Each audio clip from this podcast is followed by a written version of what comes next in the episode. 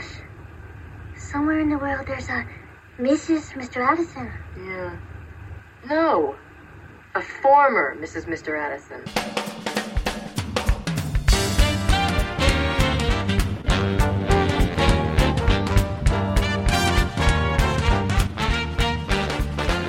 Welcome to the show, Moonlighting fans. Whether you're a Moonlighting fan from way back when, or whether you are new to Moonlighting and you want to know what all the hype is about, you have come to the right place. Hi, I'm Grace. And I'm Shauna. And we're your hosts for the podcast that is all about Moonlighting. When we talk about Moonlighting, we're talking about the Emmy Award-winning eighties T V series starring Bruce Willis and Sybil Shepherd.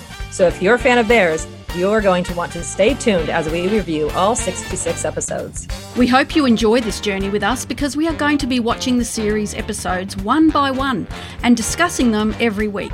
Now, this is going to take several years, as you can imagine, so please join us because we are going to have so much fun along the way.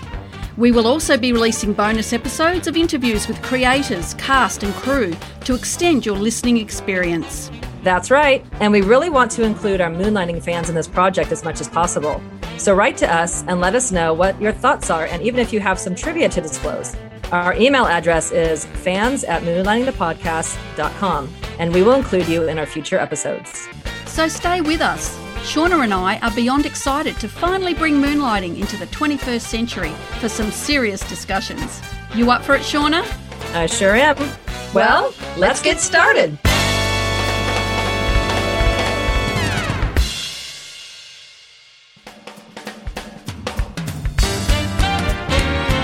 Now that we're talking about the dance sequence, Shauna, wouldn't it have been great to have um, Scott Ryan here with us to talk about it as well?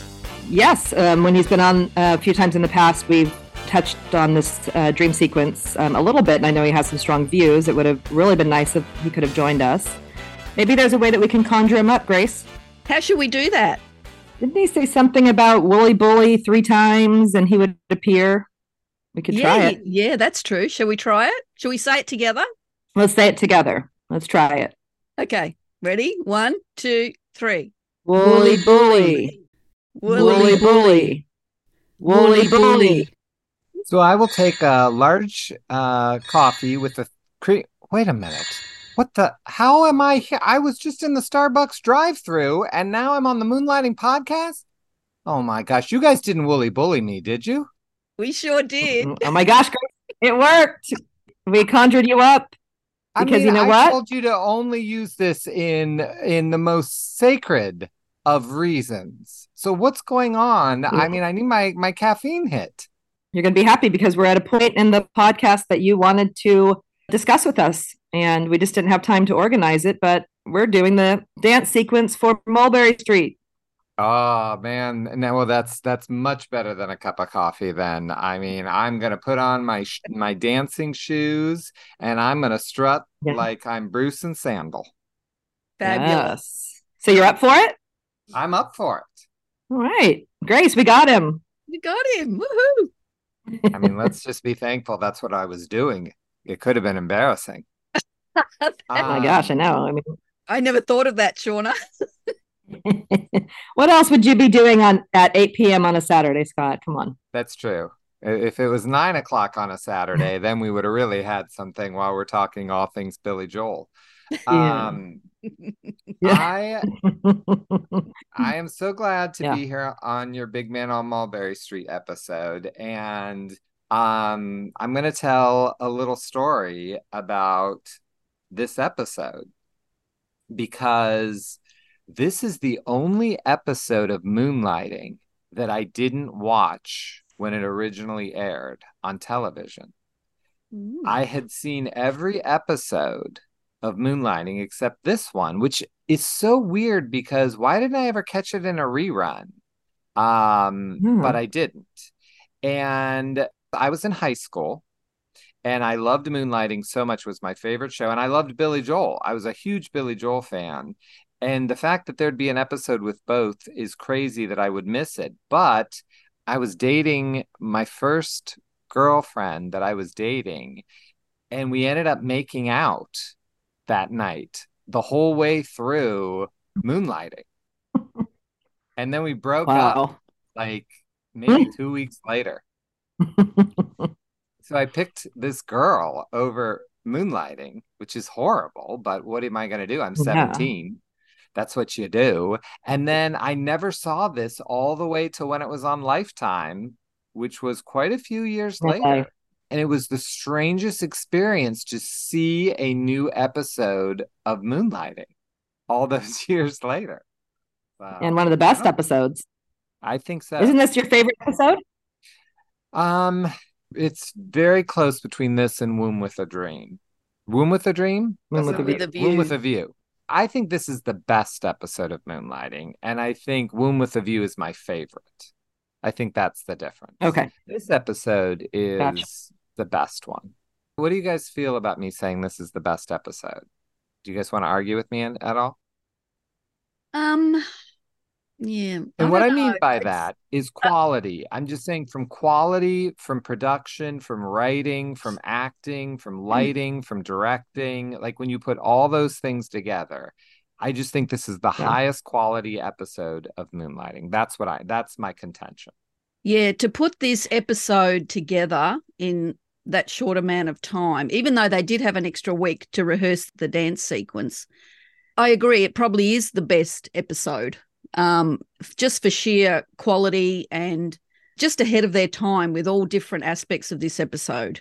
Um, having Stanley Donen direct and getting Sandel Bergman and spending all that time rehearsing the dance sequence, it was ahead of its time. There wouldn't have been episodes like that back then in the eighties for a T V show anyway. We've talked a lot about this season and the, the high quality of production, acting, just the time, the effort. You can just tell that they put so much into season three. Yeah. Is it the best, considering everything that you're saying as far as acting, quality, you know, what they put into it as far as, you know, just this dance sequence in the middle, which is so unique, especially for television at that time. I think you're right in those ways. There would be like the best of in different aspects, but firing on all cylinders. Yeah, I agree. Well, because like the black and white episode is incredible, but True. Sybil isn't given a scene like she's given on that side of the bed. Mm. Um, yeah. And Bruce Willis, his monologue after this dance. I yeah. mean, they, they were just given opportunities um, that I don't yeah. know that, you know, and in best is kind of a crazy thing, but I'm just saying from a quality, because like I say, my yeah. heart might be with the Shakespeare episode or Womb with a View or, and you know, I'm a, I love Cool Hand Dave part two as well. So there's other things that you might love and want to watch a million times, but I'm flabbergasted that this did not win every Emmy mm. that year. Mm. Like, I don't understand how the directing didn't win and the writing for this episode. I'm I'm flabbergasted. Yeah, Moonlighting did not win enough awards. I'd say Dream Sequence is the most beautiful episode. Yeah, this one, like we, like we said, firing on all cylinders. But yeah, there's so many other highlights as well in this season and uh, some in season four, definitely. I know we always say that Moonlighting was shot like a movie, but this one was really shot like a movie. And this is why I think they were given that great opportunity to actually act in a serious way. And that's why the bedroom scenes are just phenomenal. Um, so, you know, there's things you get to do in your life that it's hard to keep in your head. And during COVID, And and it was in the in the thick of COVID, like thick of quarantine COVID, I watched this mm-hmm. episode with Sybil Shepherd over the phone. Gosh. Isn't that crazy? That's just amazing. Amazing. That's so yeah, wonderful. Well, tell us about it. It was so incredible. So we, it was adorable because we set up our, um, I think this was even before Zoom. I don't think we Zoomed. I'm I'm almost sure we didn't. Um, okay. We set up our D V Ds together. Like she had hers ready to go. I had hers. I said, put it in, like have a play and then hit pause. And then I think we like said, like, do you see the M in Moonlighting or whatever is like on the opening credits or whatever we did. And I said, I see it. And then I said, you know, when we say go, we both hit pause. And then if you want to stop, just say pause and I'll pause. And I think it took us like two hours to watch it because she paused so many times to talk through it. Um, mm. But she hadn't watched you remember? it at all. She had never seen it. Really? She didn't think really? she had watched it when it was on. Wow. And why yeah, is that? No, um, um, I think she was just busy, and you know, I mean, they were they were so popular at that time. I just don't think they were probably working every Tuesday night at nine. You know what I mean? Like they probably were yeah. still on set. Um, oh my God. And I remember her laughing, like especially in the beginning part, because the beginning is a little silly of this episode, you know, mm-hmm. um, with her and Mister Pesto and all the stuff that Sybil's doing. And then when we got to the bedroom scene where she gives her thing, Sybil said, "This is the best thing I ever did." She's like, that's, you know, really? she, I think she oh. even got monologue. a little emotional. Yeah. On her monologue. Mm-hmm. Um, so it was a crazy thing I got to do. So I'm sorry that all y'all had COVID and you had to be quarantined, but I don't think I would have got to watch Big Men on Mulberry Street with Sybil Shepherd if it wasn't for the pandemic. So thank you, millions and billions of people, for suffering for years for me. So you could have one one special moment. Well, you're welcome, Scott. We're happy to sacrifice for that moment thank for you. you. Something good did come out of the pandemic. You got to watch yes. T V with Sybil Shepherd. How good's that? I know. It was really fun. And I remember she, um, I don't think she remembered the twist at the end. I know you haven't got up to that part yet because we're to the dance, but I think it took her by surprise. It was really fun to watch it with her in a way because, yeah, you know, she didn't know it. Um, and she loved it. And she loved Bruce. Like I, it's so funny how people, whenever I'm interviewed, they want me to say Bruce and Sybil hated each other, but I never got any of that from Sybil. Not a second of it. She mm-hmm. loved everything Bruce did in the episode. You know, loved Mister Pesto. Um, loved them all. So. Yeah, you know, it's funny when you watch, I mean, the commentary is what we have the most of them speaking about the show after the fact. Every time Bruce is watching Sybil with uh, whoever he's watching it with, you know, uh, My Fair David he did with Will McKenzie, or Sybil watching Bruce with whoever, you know, she's doing the commentary with. They always say nice things, even Bruce, you know, they're always like really complimentary towards each other in those commentaries and stuff. And and then they did Atomic together, and you could kind of get that camaraderie from them. You know, you could you could almost hear them being playful together and stuff. So they always describe it like a marriage, right? So there were good days and bad days and ups and downs and, you know, frustrations. But I think at the end of the day, they respected each other. Yeah. And I think also, you know, when time goes by, you kind of carry the good with you, not the bad. Yes. So, or at least you you're absolutely hope that you will. Did she remember any of the frustrations on this episode? Because there are some stories about this episode, like at the end, that Glenn didn't like how she was playing that with Tess.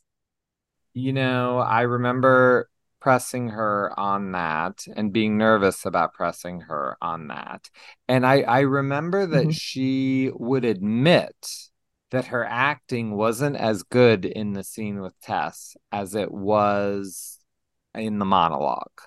And she said, "There's something wrong with me." Mm-hmm. She said, "I can see it. You know, something's up with me." Yeah.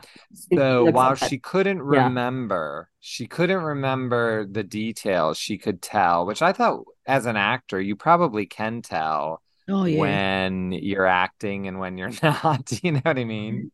Uh, but she, she doesn't remember. I mean, she's lived quite a life. I'm sure one day of someone yelling at you is probably hard to remember. Yeah. I have a feeling it happened more than one day. No, I know. Exactly. In one of the commentaries, I think she's with Glenn. I think it's for Every Daughter's Father is a Virgin. She did mention that she did not get along with Stanley Donen, and that uh, she kind of said, "I don't know what was wrong with me. I think I was jealous that Sundal got to spend so much time with Bruce." It makes sense. And I think she might have said something similar to me. I'm not sure if I'm remembering that from the commentary mm-hmm. or from there. It's hard to say.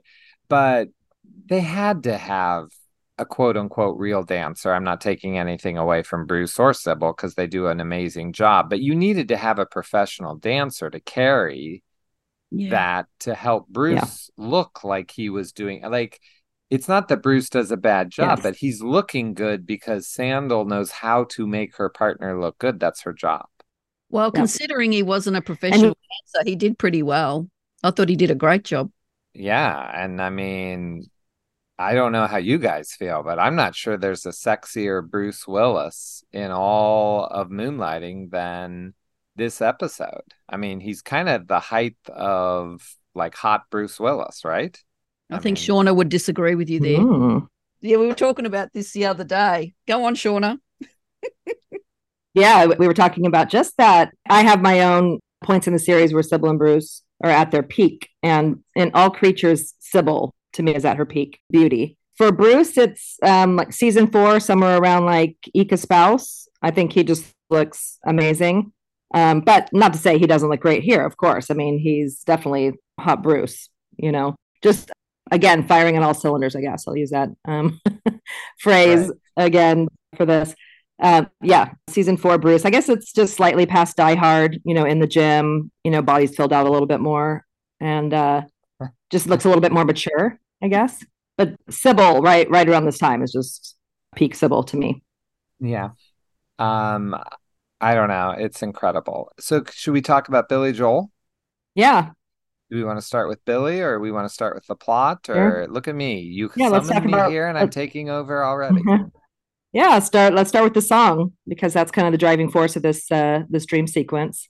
Grace and I were doing our own little investigation the other day based on kind of what you were saying about um, how they got the song and Glenn's version of that story, which you disagree with. And I do disagree. We tend to agree with that. How do you guys feel about it? Because I'm a huge Billy Joel fan, and I bought the piano book back in nineteen eighty-seven for The Bridge. This uh, this song comes from an album from Billy in nineteen eighty-six. I think the album came out, but I think I got the piano book in eighty-seven called The Bridge. For those who really care, the singles off that were Matter of Trust and This Is the Time. But Big Man was just like, you know, an album track. Um, what did you guys find out? And what do you think? Because Glenn says that that Billy wrote this song specifically for Moonlighting. Yeah, so I remember we had a short conversation about that, and we were kind of surprised when you said, no, that, that's not true. That's not true. And we were like, well, how does Scott know that that's not true? Because according to Glenn, Billy wrote the song, and then I think um, Glenn's version is that he even called Glenn and said, hey, I have this song. I don't know. Somehow Glenn found out, and they talked, and he said, if you want to use it for the show or something like that. There's some story out there like that. But yes, now that we kind of went through and did some research the other day, we agree with you. There's never any story of Billy Joel talking about Big Man saying that it had anything to do with Moonlighting. So yeah, we can't find any record of Billy confirming that. Right, Grace? Yeah, when I was researching it, the song was actually influenced by, apparently there's a street in Little Italy in New York called Mulberry Street, and he named it after that. That's all I know, but not for Moonlighting. Right. There, Little Italy is on Mulberry Street between Hester and Grand, which is lyrics from the song. The, you know, the song says mm-hmm. um, that he's between Hester and Grand, and that mm-hmm. is Little Italy. And it's funny because when I interviewed Glenn, I didn't bust his chops on this because that wasn't my job. My job was to capture everyone's memories for the book. And I did reach out to Billy Joel's people several times to try to get an interview.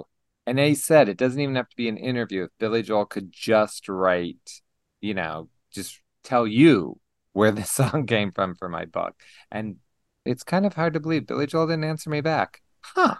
Hmm. Did he know who I Aww. was? And I'm yeah. sure he said Wooly Bully three times. So, yeah. um... But in the back of my piano book from nineteen eighty-seven that I'm sure is out of print, and th- I'm going to read you and what Billy Joel says about this song. And he said, there's a song called Big Man on Mulberry Street, which came from a picture I had of this guy. I had a writing studio in Soho, and I had ten thousand square feet where I had all this writing and recording equipment. I would go in there and work. But sometimes I would leave the building and walk down to Little Italy and get food, wine, and a little espresso. And the walk I took was on Mulberry Street. And I just kind of invented this character who thought he was Mister Cool. The character is really kind of a nebbish, but in his own mind, he's king, the king of Mulberry Street. So I think that he had this great song. And Phil Ramone, who produced The Bridge, worked on the Moonlighting soundtrack, and also I'm pretty sure worked with Sybil on things. And I think he brought Glenn the song and said, I think this would be good for Moonlighting. And it is. I mean, these lyrics are so David Addison. It's unbelievable. And then Glenn does say that Billy Joel was disappointed in it, which might be true and might not be true. But I don't think Billy Joel he, wrote this for Moonlighting. Yeah, what you're saying makes sense about how it got to Glenn through Billy. And then maybe Glenn kind of built a story around that. You know, maybe it was interpreted that way. Or I'm sure Phil could have said, Billy Joel wrote this song for you. Why don't you put it on the show? You know what yeah. I mean? Like, it just seems like yeah, a thing you might absolutely. say. But I'm sure Billy Joel it's, has no idea yeah. how that song landed up on Moonlighting. We hope you're enjoying listening to Moonlighting the podcast. And for all you devoted Moonlighting fans out there, we now have Moonlighting merchandise. Check it out at redbubble.com slash people slash moonpod2016. Glenn said Billy was disappointed in what? The song or how it was portrayed on the show? How it was portrayed on the show. He didn't expect it to be, he thought it was going to be more of a music video thing. Not okay. like a ballet, not that it's a ballet, but you know what I mean? That not like an old-fashioned musical number. Again, I don't know if that's true. I have never in my life, and like I say, I'm like a nutty Billy Joel fan, and I certainly was in the eighties and nineties. I've never heard Billy Joel mention it, and I've never got to talk to Billy Joel. I've tried. I interviewed his drummer once. That's as close as I got. But um, okay. if I ever got to Billy, that would be my number one question, is to ask him that. Interesting. All right. So that's the song. Should we talk about the dream sequence? Yeah. Is Grace going to set it up for us? Yeah. I feel like Grace sets it up. Go ahead, Grace. It's funny, you know. Facts, it's, Grace, it's... I love when you bust out your facts, too. Do you want me to bust out my facts? Of course, of course she does. Yeah. Just the facts, ma'am. With the dream sequence, I actually timed it, and the dance sequence went for six minutes and ten seconds. But in the commentary, Jay says it's six minutes, thirty-five seconds. So I've got a bit of a discrepancy there. But anyway, it's about thirteen minutes, forty-two seconds in that the dance sequence starts. And that's pushing into Maddie's head to the kiss. That's six ten? Yes. Up until okay. the end of the kiss, and then she wakes up. Yep. And when this episode aired, it was ranked number seven for the week. So that's pretty good. The next episode was supposed to start on the fifteenth of October, but they didn't complete it until the third of November because Sybil was ill. And this caused the tight schedule for Atomic. So that's just a little bit of background with nice. regards to this episode. I like it. Very good. That's all I've got so far. And then we can go into it. How do you like how it begins? I think that opening shot is incredible. Um, doing the legs. The first time you see it, you assume it's going to be Sybil because you want it to be Sybil. And then it's not. Mm. And I think that's kind of surprising. That's something that if you watch it a bunch of times, you might forget about. But when you think about it from a staging point of view, that you see these legs first, Uh, before you mm-hmm. see the girl. And then the other thing to remember is that what you're seeing doesn't mean that it's true. This is what Maddie thinks. So this dream sequence yeah. isn't a reliable narrator. Those are my first thoughts. Yes. What about you guys? I agree. You know, when we see the, the legs walking into um, the bar, we hope it's Maddie. We think it's going to be Maddie. I assume everybody feels that way. And then she busts through the door and it's like, who's this? And the whole dream is definitely Maddie's point of view. Her worst fear, not really her worst fear. I think she was so, so shocked at the news that David was married, and her mind is trying to figure out how could this possibly be and what was the scenario that they got together and why they broke up. Somehow she assumes that uh, that the girl cheated on him and left him. It's kind of interesting. Right, with a man. With the man. Cause, which cause we come to find out. The male dancer comes out, which is a great storytelling yeah. because the first time, and I, I don't know how picky viewers are, but they could just assume, oh, this is what ha- you know totally happened. So it helps you with the trick later on, which I think is really cool. Yeah, and edgy for that time especially. Um, you know, the funny thing is too, we haven't heard David's story yet because uh, Maddie's not in New York and David hasn't told her the whole story about Tess and, you know, another person with your wife is another person with your wife. I haven't heard that before. So Maddie kind of assuming that Tess cheated on David and left him with another man. Yeah, it's kind of, she, you know, we haven't gotten to that part yet. So for her to assume it anyway, it's kind of funny. And I also think that Sandal's dancing is so good. I mean, just, mm-hmm. It's like spot on. It's just so yeah. impressive. Very strong dancer. Yeah, she's great. And Stanley Donen. Do you know if Sandal and Stanley worked together before? Did he bring um, her along for this? I mean, they, they hired a professional choreographer to direct this. So um, how did he come along with Sandal, or were they hired separately? Do we know? The choreographer, whose first name was Bill, he's the one that said, we, you, you want Sandal, because he had worked okay. with Sandal before. Um, All right. I'm pretty sure that Sandal said she hadn't worked with Stanley Donen, because I think he was pretty much done at yeah. this point. I think they pretty much brought him out of retirement. Yeah. Okay. They just thought, we need this this strong choreographer, or this, uh, he's a choreographer, right? Or as he had, uh, he's just directed a lot of um, past dance sequences. Is that what they wanted him specifically? Yeah. Well, because he did Singing in the Rain, which is possibly the most famous dancing movie of all time. Right. Wow. I, I think that's probably he's, true. Internet, yeah. by all means, come fight me. But I'm pretty sure that when you have Gene Kelly mm-hmm. and um Donald O'Connor and then also Debbie Reynolds dancing for two hours, you pretty yeah. much have, and everyone knows that, you know, Singing in the Rain part, let alone yes. the other stuff. I mean, I feel like he's the most famous film director for dance. I find it hard to believe there's someone better. He was um, actually dubbed the King of Hollywood Musical at one time. Yeah, I mean, I I'm pretty sure. And I know that Glenn said that he asked him at a award show or something that they heard, Jay told me that one of them said that it was like, it was kind mm-hmm. of fortuitous that it happened, that they were somewhere and Glenn had been wanting to do a dance number, and then I think the Billy Joel song came, and then he was like, he saw them at some Hollywood event and said, hey, why don't you do this? And the guy was okay. like, no, I'm not doing that. And Glenn just kept asking. Yeah. And finally he said, yeah. Stanley Donen, known for Singing in the Rain, as we've discussed, in nineteen fifty-two. In nineteen fifty-seven, he did Funny Face. A big one he did in nineteen sixty-three, he did Charade. And nineteen sixty-seven, Two for the Road. But he did many, many other things. He directed the video for Lionel Richie's song Dancing on the Ceiling because of his experience directing Fred Astaire's Dancing on the Ceiling routine from the movie Royal Wedding. You know, when he goes up the side walls and up the top, and it's amazing. Yeah.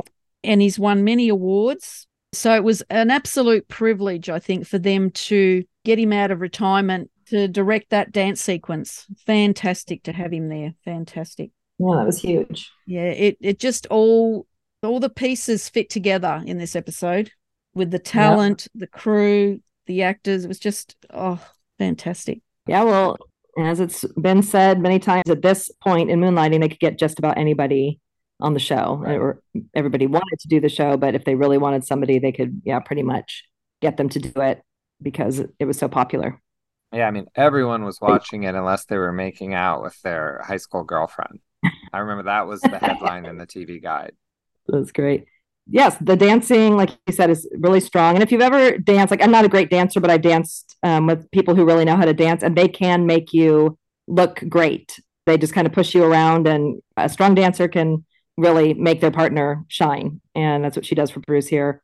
I mean, Bruce has commented, like, he put on his resume after this, you know, yeah. so, something about, like, being a great dancer or something. And he's like, wasn't a great dancer at all. It's kind of clomping around, you know, in the scene, but it's so unique, and she does, you know, help him shine. Well, and I think the thing that's cool about it is that it tells the story. So it isn't like they just were like, oh, let's get a famous director. Let's get them a, because Sandal, she was in All That Jazz. And I mean, I think at that time, she was probably the most famous dancer of that time. And so you have these huge people again, for moon landing is not enough. It's that you have this story that goes with it. And I never got to Alf, which was very disappointing for me because mm-hmm. I really wanted to interview him. Uh-huh. But Glenn said that when he wrote out what had to happen, they realized it wasn't long enough. And there is an extended instrumental part in okay. that that is yep. not on Billy Joel's album, and it's never been anywhere on Billy's album. And I don't believe that's Billy's band or anything. I think that's Alf's band. And Jay couldn't, he didn't know where the track came from. Glenn didn't know where the track came from. But I'm telling you, someone did a good job of taking that song into the studio, getting that middle part that has the, you know, an extended saxophone and making a whole different part. It's not just, it's not like they just took Billy's vocal out and it's the same music. It's completely different. Now it's the tune, but they had to hire a band and get a drummer and a piano player and a saxophone player and and do that center part. And um I've always wished, it always broke my heart that it wasn't on the Moonlighting soundtrack, and doubly so that they didn't release the extended version. It's never come out anywhere. Yeah. No, there's many songs that aren't on the soundtrack. Definitely. Mm. But this one would at least yeah. have been different. Like we could have had the six and a half minute, because I think the song's four and a half minutes. So there's okay. an extra two minutes of music that I think Alf did. Sounds likely. So let's analyze the dream a little bit, um, going back to what I was saying earlier. This is Maddie's point of view. This is Maddie's assumption of what happened, you know, in, in her dream. So why do we think, knowing how David Addison is, you know, a bit of a womanizer and all of that, why do we think that Maddie would assume that Tess left David for someone else? Hmm. That's an interesting point, because she doesn't know at that point, huh? Yeah. He just kind of drops that bomb on her and leaves. But him being a bit of a womanizer, I mean, it seems like she might assume that he played around. And Glenn doesn't always go for the low-hanging fruit. So maybe that's why, you know, just you might assume that David left her, you know, was too young, played around or whatever. But uh, in Maddie's dream, she thinks that this woman left David. So why? You know what? I'd never thought of that before. Yeah, because she didn't know yet. So, yeah, I guess she's just assuming that he was with this woman, and then for some reason they're no longer together, because obviously he's now in Los Angeles. So she's conjuring up an image of what she thinks the relationship was in her dream. Good observation. I'd never actually thought of that, because she doesn't actually know yet. He tells her the details in the bedroom later. So another good one, Shauna.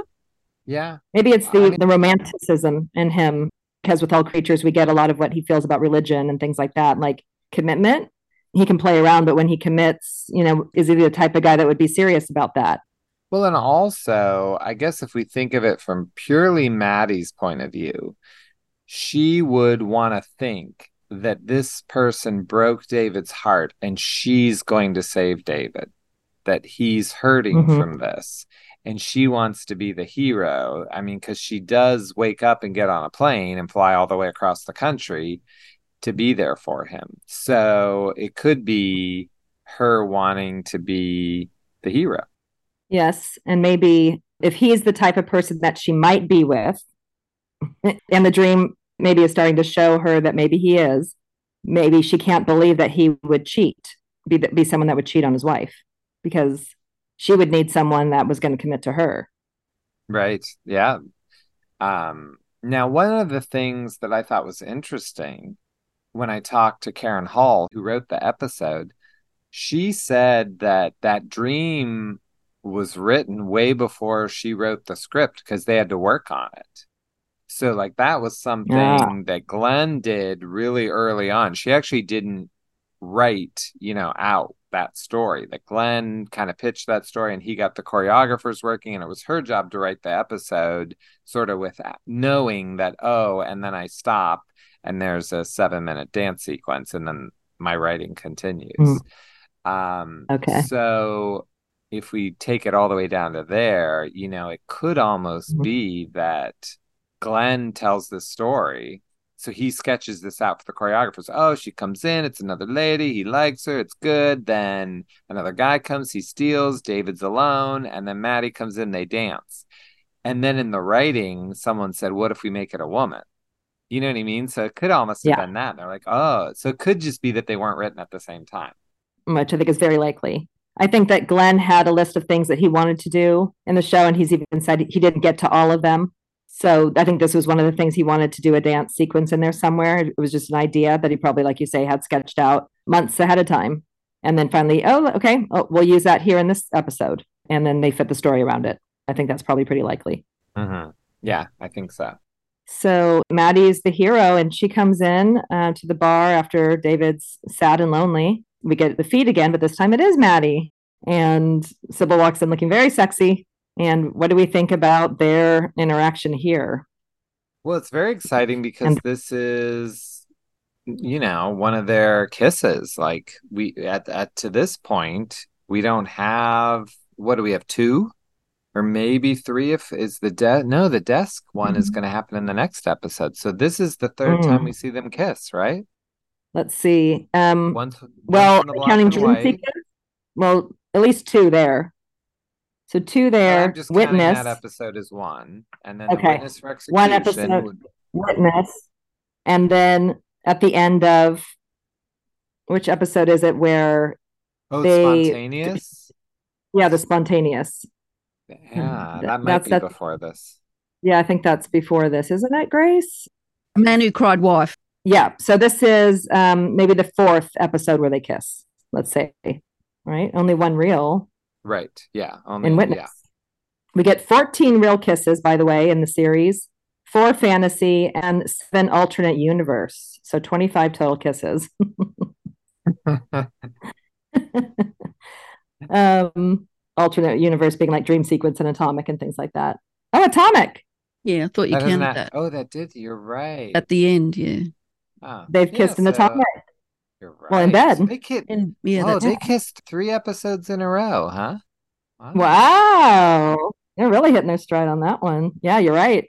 Because in um, Wonderful Job, they kiss again. Uh, and then the straight poop. Is it four? Yeah. Straight poop was after, yeah. Interesting. Or is there the test of, oh my gosh, they get they kiss four episodes in a row all of a sudden. Gosh, how'd we never think about that? That's so funny. Yeah, it's because um, those four episodes probably played over three months.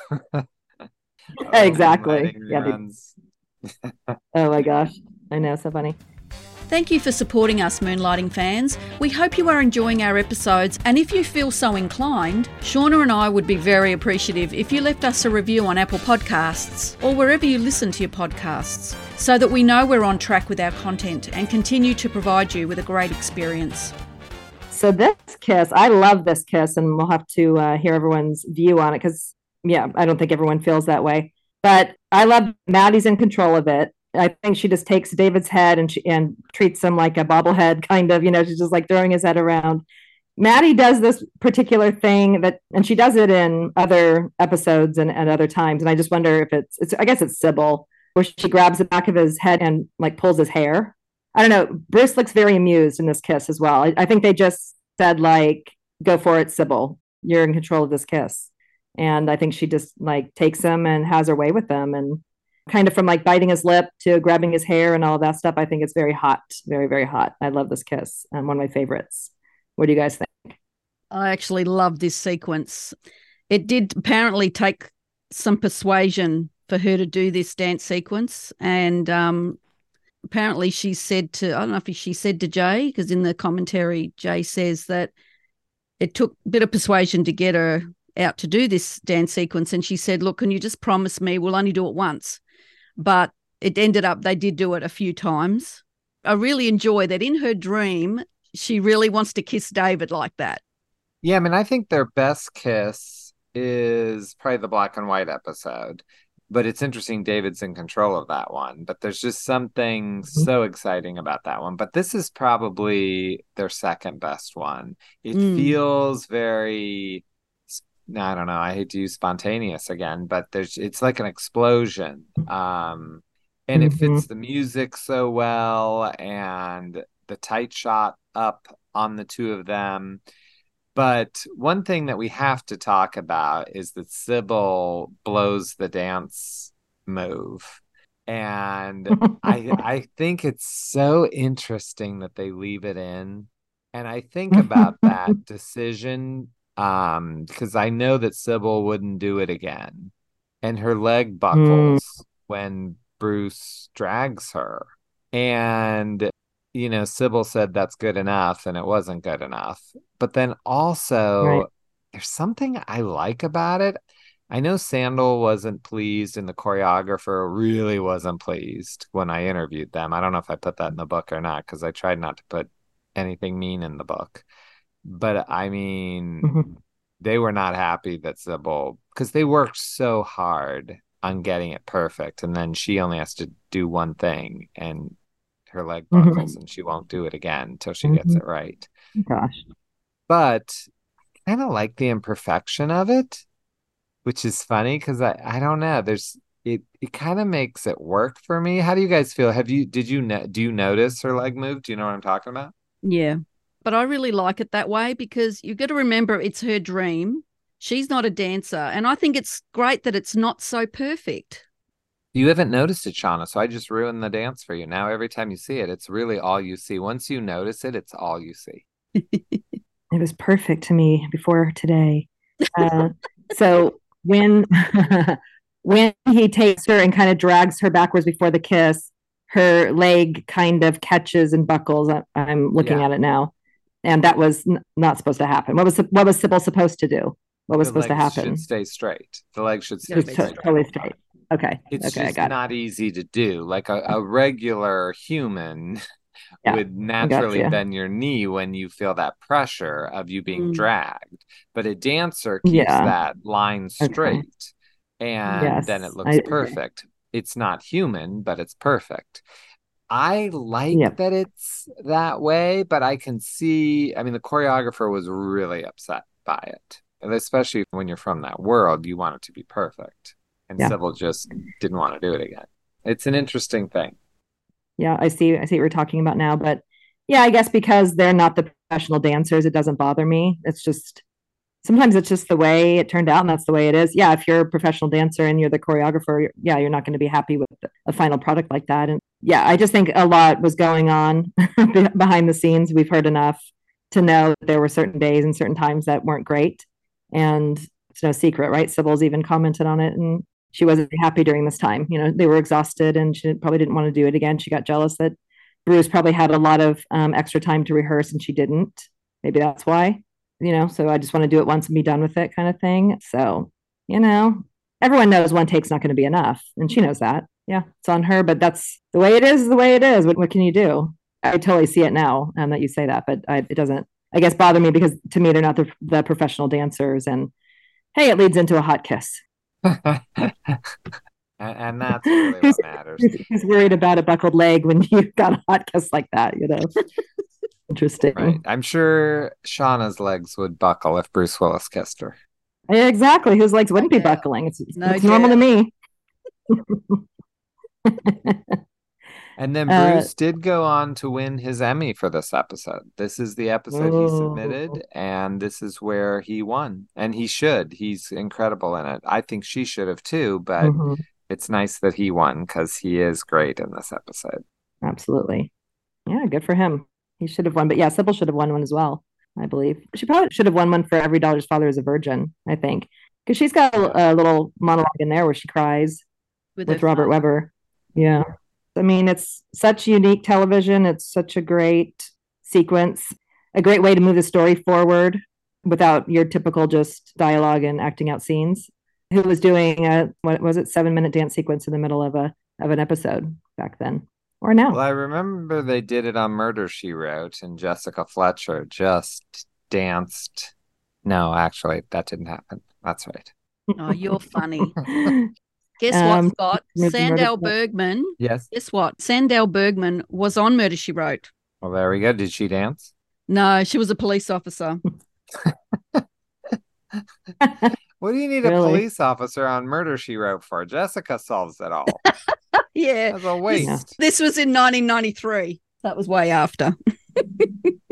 Wow, I guess so. Poor Sandel. I loved Sandel so much. I want... I. you know, had you had asked me to be on the show and I could have planned, I would have brought Sandal with me maybe. But I haven't talked to her since I interviewed her. But when we did interview, she called me kid the whole time. She'd be like, mm. I'll tell you, kid. I was quite a dance. And yeah. She just had, she just called, kept calling me kid. And no one my whole life has called me kid. Like even my mom doesn't call me kid. And I loved it so yeah. much because I felt like it, like we were fellow dancers. Like it seems like such a Broadway term, you know, hey kid, let's see if yeah. we can get this dance step down. And uh, that's what I really think of. That's very old school. With Sandal. Did she explain her feelings about doing this episode, what she thought about the dance sequence? Yeah, she said that in her life, in her career, her number one thing was working with Fosse, that working mm. with Fosse was number one for her, yep. doing all yep. that jazz, and they worked together in Chicago and many, many things. And number two was moonlighting. Oh, that's so fabulous. This wow. to her was the second best thing she ever did. And, you know, you're you're coming in two to Fosse. That's pretty good. Yeah. That's, so, that's amazing. She said three was Conan, which I think she won a Golden Globe for Conan the Barbarian, not Conan O'Brien. I doubt she did Conan O'Brien. Okay. Conan. Um, uh, yeah. So she loved oh, it. Cool. And she worked hard on it, too. Did you know? Yeah. She actually Absolutely. did her own stunts on Conan the Barbarian because they couldn't find a stunt woman that was her size. That's mm. crazy. Well, she's strong, so she should be able to. So with Sandel Bergman, fabulous dancer, she's known for Conan the Barbarian. She was Valeria in nineteen eighty-two, She in nineteen eighty-four, Red Sonja in nineteen eighty-five, and Hell Comes to Frogtown in nineteen eighty-eight. And Cheers. But back in nineteen seventy to seventy-three, she did forty-eight episodes of The Dean Martin Show and All That Jazz in nineteen seventy-nine. Wow. She said, it was tough. I nearly lost a finger. Arnold, oh. as in Arnold Schwarzenegger, smashed his head against a rock, but that was wow. nothing compared to what the stuntmen were going through. Oh, my God. And she is known as Sandy, by the way. People call her Sandy, not Sandal, okay. apparently. Interesting. Interesting stuff. Yeah, I knew Grace was going to have facts. I knew it. I'll give you some more facts about the dance sequence. Apparently, Glenn mentioned it to Jay before the end of season two that he wanted to do a dance show. They they referred to it as the dance show. And um, they met with Stanley Donen in July of eighty-six. And, you know, obviously to lend his, you know, genius and expertise because of his resume, what he'd done before. So they started planning this in July, but they started shooting it in October. And then Stanley was the one that recommended Jackie and Bill Landrum, the choreographers. So they had meetings with them and um, they conceived the dance sequence, and then Sandel's name came up. I think you mentioned that before, Scott. They'd shot two or three or four episodes that year, and then all of a sudden there wasn't anything in the pipeline script-wise. So unfortunately, or fortunately, they shut down production for a week. And Jay believes that it cost about one hundred thousand dollars to do that. So what they did, they used that week to rehearse the dance sequence. And um, the sequence took four days to shoot, two days of first unit and two days of um, the B unit, the second unit. So what they would do is where, say, for example, where Maddie's in bed dreaming, Bruce would be on stage fifteen with Bill and Jackie rehearsing.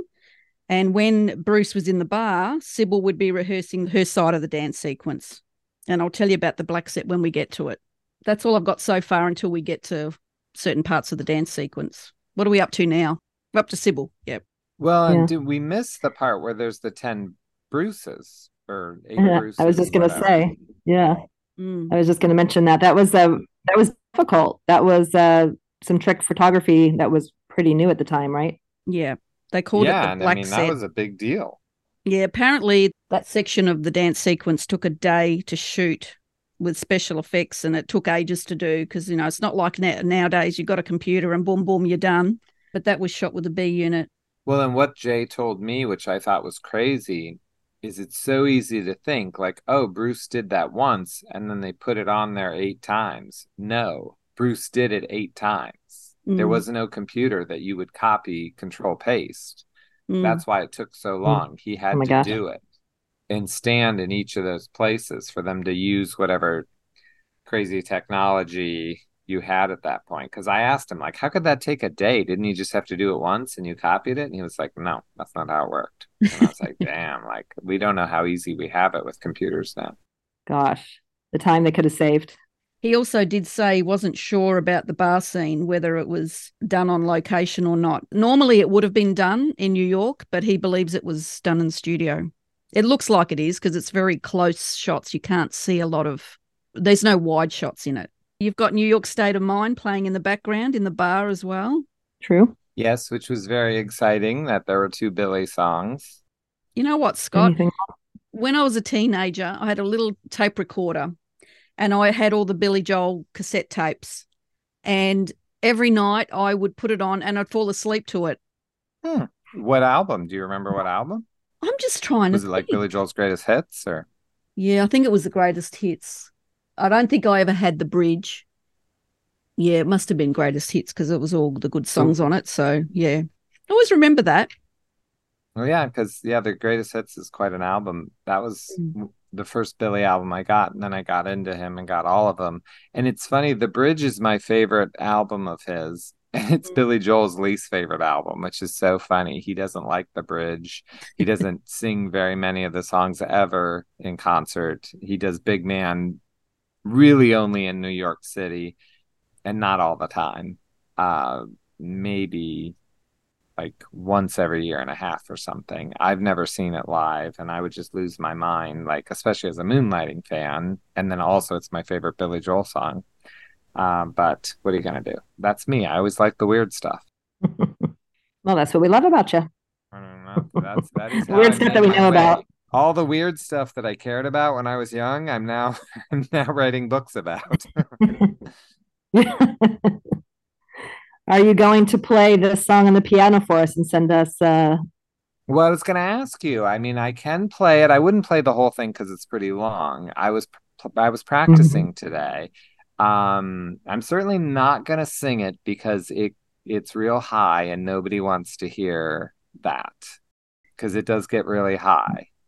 Do you want to play it live now, or do you want to send us a, a recording? No, I'll send you. What, what I'll you... send you a video of it, and you guys can use. I'll I'll just like play through once. I, it won't be long, but um, yeah. I'm going to pretend you're going to play it, and you don't have to play it. Also, here's the part um, of you know Big Man on Mulberry Street that I think is is why I love this song, but also why I can't I can't not think of David Addison. You know, first of all, you have mm-hmm. this beginning part where it's bomb, bomb, bomb, da-do-do-do-do-do. And that is so David Addison. It is loud. It is brassy. Okay. It's in your face. And it, and the refrain of that song comes back every time. Well, in the middle of the song, there's a part that he says, maybe um, I have a sensitive side. And it goes into this kind of nice little um, behaving little tune. And to me, that is David trying to be the person that Maddie wants him to be. But then mm-hmm. after he does it for a little bit, then the piano clinks. And this is the part of the dance when David does all the punching where he throws him and Sandal throw the, the fists. Both ways, and it goes bam, bam, bam, bam, bam, and it's all these clanky notes because that's David. He tries to behave, and then he clanks, and it goes right back to the bam, bam, because he is that's David. He's loud, he's brassy, he's in your face. He tries to behave, but he can't do it for very long. He's going to bust out. And to me, that all comes out through the music, it comes out through the dance, and it comes out through Bruce's performance of David Addison. So that is my interpretation. Oh, I love I it. That's awesome. I love that perspective, Scott. That's so good. It's like the song was written for David Addison. Yeah. yeah, I mean, I wish Glenn I wish Glenn was right, and I know why you could feel that way, but I think it was Phil Ramone who was kind of helping with Moonlighting, and also he produced The Bridge. I think it was him who thought, man, this is like this reminds me of David Addison, you know, and, and sort of yeah. took it to that place. I mean, it doesn't take anything away because Billy Joel didn't sit down and think about Bruce Willis when he wrote a song, you know, like, but I, I do think this song is about David Addison. And, and, you know, to me, it's the Billy Joel song that's most about me as well. Like, that's always been my thing. Like, I, I, in my own way, I feel like I'm a big man on Mulberry Street, but, you know, I'm not. but, but I don't know that. And I don't live life that way. And I sort of learned that from David Addison. He wasn't a good detective. He wasn't the king of L A. You know what I mean? He, he was, he was just this guy that had all this attitude. And, and I mean, we're all little big men on Mulberry Streets out there just trying to get uh, Maddie Hayes to see us. Yeah, it's great. This song kind of encapsulates David's personality. And yeah, what a great choice. Well, I appreciate you guys having me on and using your powers of witchcraft to summon me here. I'd like to go back to my home now. I mean, if you could just say uh, Limbo Rock uh, three times, that'll send me back, unless you have other questions for me. But, you know, I feel bad that, that girl at Starbucks is like waiting to get me my coffee. She's been very patient, hasn't she? Yeah. Well, I'm I'm assuming time stopped for her. I don't know how this works exactly. It's a little late for coffee, Scott. Be careful. If you're ready to go, we'll send you back. And Grace and I will well, continue on discussing I Big Man. I appreciate all that you guys have done for Moonlighting. And I love that you're keeping the show alive. And I love seeing all that you guys do online. It makes me very happy. Oh, he's very mm-hmm. sweet. And you too. And if you haven't read Moonlighting, The Oral History by Scott Ryan, get yourself a copy. You can also go on our website, click on the link and purchase your book as well. Thank you guys uh, so much. Yeah, thank you. Thanks for coming on again. Should we um, send them back, Grace? Beam me up, Scotty. Are we done with them? All right, Grace, on the count of three, let's uh, Limbo Rock him back to Starbucks so he can enjoy Saturday evening. One, two, three. Limbo, Limbo rock. rock. Limbo, Limbo rock. rock. Limbo, Limbo rock. rock. Bye, Scott Ryan. Bye-bye. Thanks for visiting. We'll... Thank you, Scott, for joining us for Big Man on Mulberry Street Part two. And also thank you to our Moonlighting fans for listening. Stay tuned next week for Part three. Well, until next time. I'm Grace. And I'm Shauna. Thank, thank you, you for listening, listening to, to Moonlighting, Moonlighting the Podcast. podcast.